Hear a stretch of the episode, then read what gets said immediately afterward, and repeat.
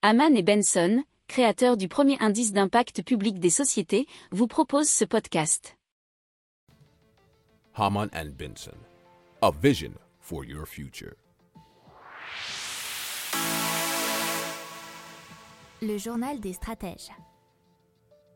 Allez, on continue avec l'investissement ESG qui prend de l'ampleur, puisque selon Natixis, c'est une super enquête qu'ils ont menée, la moitié, 49% des investisseurs demandent désormais l'intégration des critères ESG dans le processus d'analyse des investissements. Alors la protection de l'environnement est la première motivation derrière l'investissement ESG. Une fois estompées les préoccupations relatives à la performance, les investisseurs voient l'ESG comme une source d'opportunité. Ça, c'était dans All News. Euh, la moitié des investisseurs demandent désormais l'intégration des critères ESG dans le processus d'analyse des investissements et le manque de connaissances sur les stratégies ESG constitue le principal obstacle à leur adoption à plus large échelle.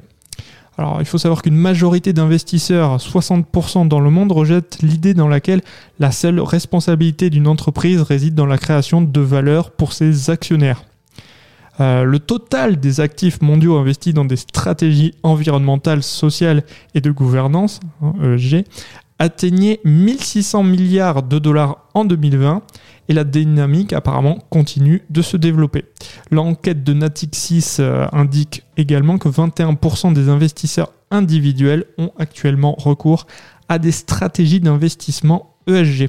Vous pouvez bien sûr euh, vous rendre bah, sur le site de Natixis ou sur le site de allnews.ch pour voir l'intégralité de l'enquête qui est très longue et très fournie.